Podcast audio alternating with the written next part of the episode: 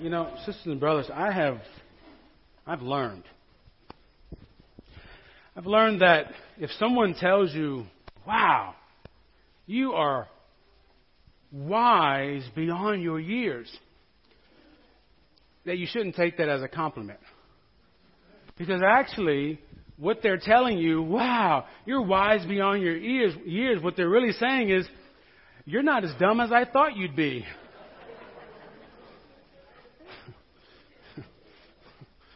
I remember one time, uh, 2004. Remember the year? That was the year that the movie The Passion of the Christ came out, right? Many of you probably watched that. And I don't know if you remember anything about the the uh, atmosphere around that movie, but boy, you had Christians who were scared to watch it. You had people who were worried that maybe it wasn't exactly true, you know, minute by minute. And you had people. It was very graphic to watch, and people were worried about having children. It's just great turmoil around this movie. And I remember the church we were at, the senior pastor says, John, I want us to have sort of a, a round table discussion slash study about the passion of the Christ. Okay? So he puts the date down, we get everything ready. We tell everybody, go watch the movie whenever you can, go watch it as, you know, groups or whatever, and then on this day we're to come together and we're to talk about this passion movie. About three or four days before we were ready to have uh, this discussion, the pastor tells me, Oh, I'm not going to be here this weekend. You're in charge.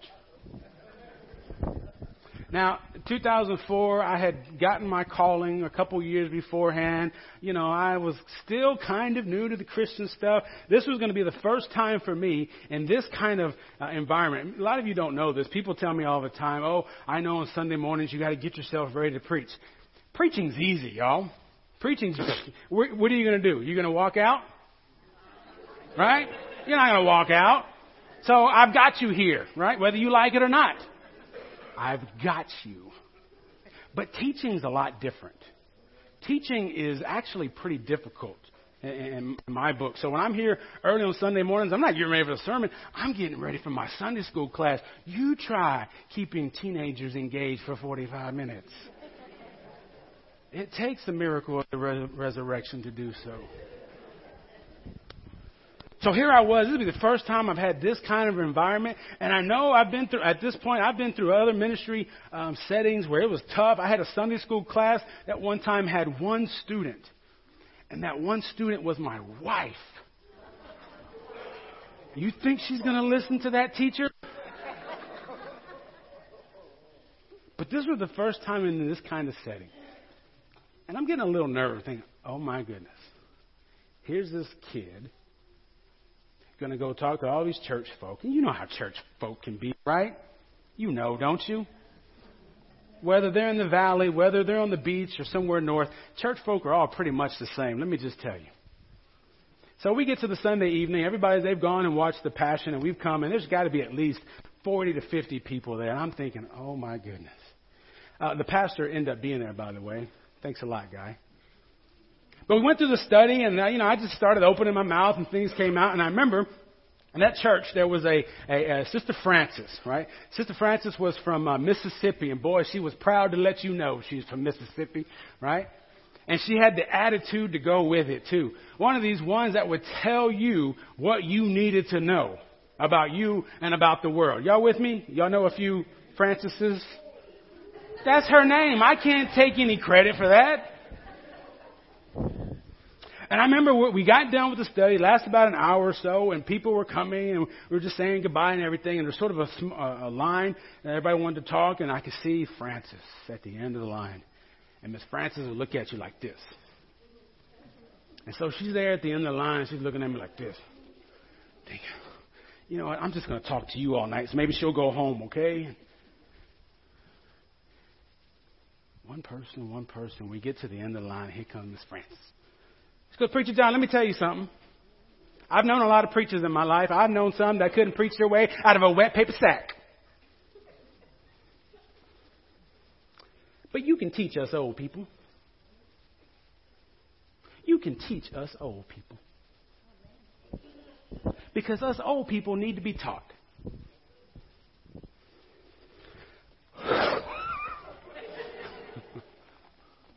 in one sense, uh, Sister Francis, who's no longer with us, she's on the other side of glory today, amen. She uh, she gave me a lot of encouragement. Taught me I don't need to be afraid to do anything in Jesus' name. But she also reminded me of something else important: is that um, we need to be taught, and not just as old people. Now, some of y'all old people, I mean, some old people, but as Christians, we need to be taught. Now, I would love to be able to suggest to you that every Sunday we'll come together, we'll sing some songs we like, we'll do some praying, and then we'll leave. You won't have to hear me open my big mouth at all. I'd love to tell you that we're going to do that, but that's not how it works in the church. Unfortunately. Because what we know about Easter people is that Easter people teach. And here's why. We haven't always been Easter people. We haven't always been a people who have had a heart after God. We haven't always been a people who have been touched by the power of the resurrection of God. We haven't always been Easter people. Sometimes, even Easter people haven't been Easter people. Y'all with me? Easter people for them, the resurrection of God, the crucifixion, the, the, death of God's Son is central to their life. Everything about their life is built around what God has done for them. And if that's not true of your life, you're not being an Easter people. And so Easter people need to be taught because we need to be shown where our lives don't look like Christ is at the center of everything. And if you think, man, oh, this is just a preacher trying to uh, justify his job, well, let me remind you about Acts chapter 5 again. You remember Peter, right? The apostle? He used to be a disciple. Then Christ rose from the grave, told him to go therefore into all the world. And as soon as Jesus said go, Peter and the others went from being disciples to apostles. Apostles go. And you don't just go and tell people about me. You don't just go and get people excited about me. If you remember the Great Commission, what Jesus says, you go, proclaim, and you teach them everything that I've taught you. I kind of wonder if today, you know, the, the church, we, we, we look about, we look at ministry and we think about how the church's influence has faded and how people kind of look at the church actually with a lot of disdain. We think, what happened? What happened? I guarantee you, somewhere the church stopped teaching. Maybe we had a few lessons, but we stopped teaching Jesus we started doing small lessons to keep people entertained. We started um, doing small things just to get people to come back, but we start, stopped teaching them the power of the resurrection and the forgiveness of sin. You well, I want you to understand about Peter and the others. This, this isn't the first go around with this council here, this religious council. They had heard about Peter and the others teaching all this Jesus stuff. They locked them up. In the same chapter, you go back and read it. They locked them up. An angel set them free. And once the angel set them free, do you know what Peter and the other disciples went out and started doing immediately? Teaching. Says it right there. They go out teaching again. These, this council they hear about, these religious leaders, they hear about it again. Bring them back this way. Look, we told you specifically not to teach your stuff. In fact, he says, what does he say? You have filled Jerusalem with your teaching. Right? I need you to stop, Peter. Because you're doing all your teaching, and actually, you're kind of making it look like we did something to your Jesus. And you know the words of Peter, right? Oh, I love this, I love this, I love this.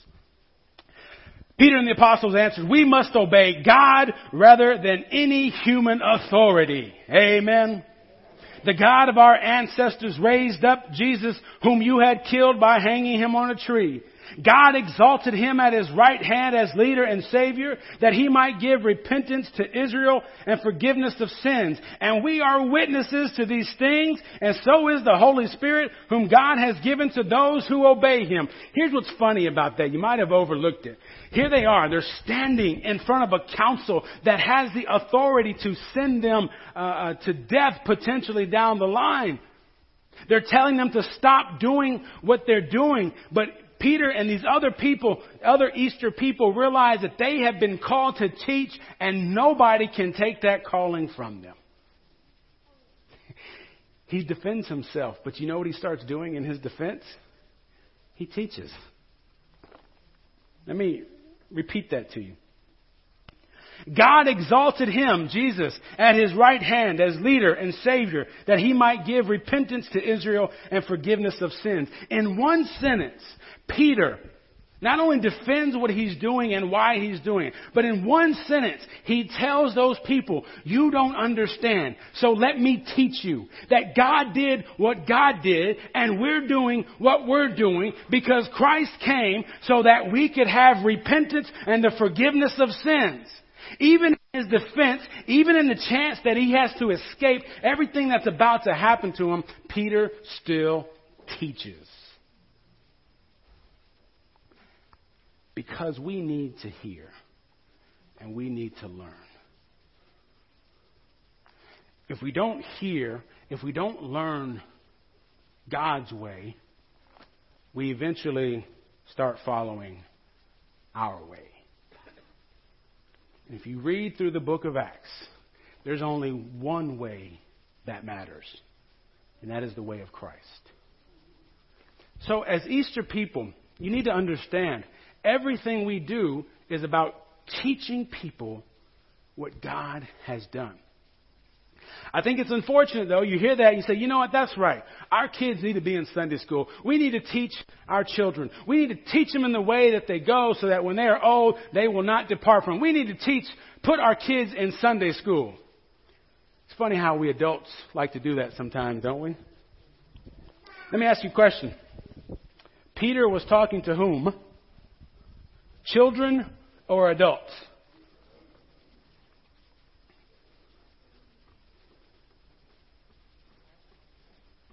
He's talking to a bunch of old people. You see, because even us people who have heard and reheard the message of Christ, even we need to learn again. Sometimes we forget. Sometimes we get distracted. Sometimes we realize we haven't been listening at all. So Easter people teach because that's what God told us to do. God didn't just say go out and, and make people smile, go out and brighten people's day. That's a part of reaching out. That's fine. But God told us specifically to teach what God has done for us. Oh, well, Pastor John, that's why we hired you.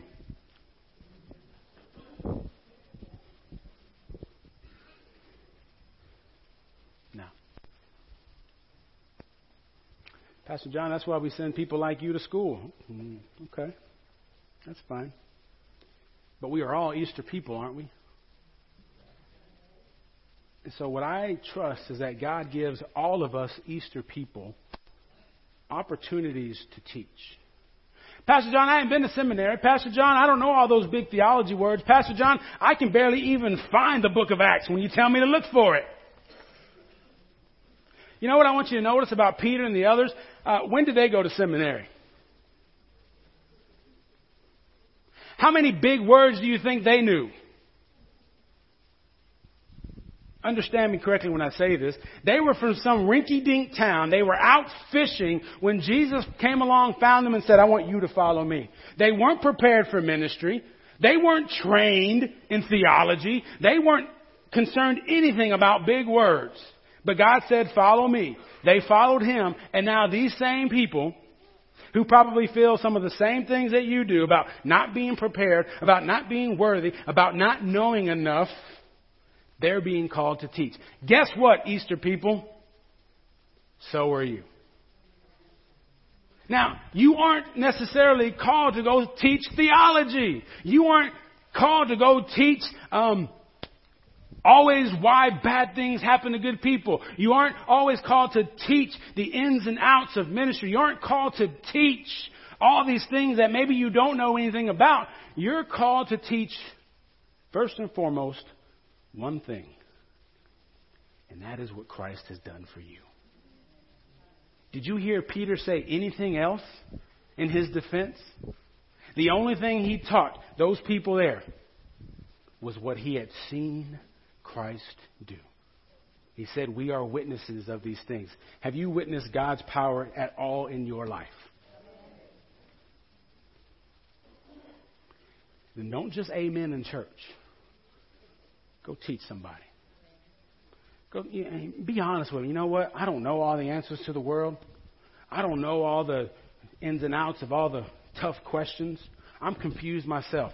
But all I can do is tell you what I have seen God do for me. That's what we teach. Now, I know that can be hard. I know that can be embarrassing. Oh, what are people going to say and how are people going to react? And oh my goodness. Oh, we get so nervous about what's going to happen to us, so anxious about how other people are going to receive us, what they're going to say, and the answers they're going to come back with. And I, and I get all that. Trust me, I do. But if you continue reading in Acts 5, you'll realize that you'll, you'll read that uh, Peter and these other apostles, they make their defense. Someone kind of speaks on their behalf in a kind of convoluted kind of way, and they let the disciples go, the apostles go, but not before they flog them. Same thing they did to Jesus, right? Now, when it happened to Jesus, we get, oh, Mo, praise the Lord, he did that for us. When it happens to the apostle, the apostle, we just kind of read over it. But I want you to appreciate what they did. They committed themselves to what God had told them to do, and that was to go teach. And that when you teach, people will hear, people will learn. Sometimes it's going to cost you. They were sent out, they were flogged, and then they were, were released.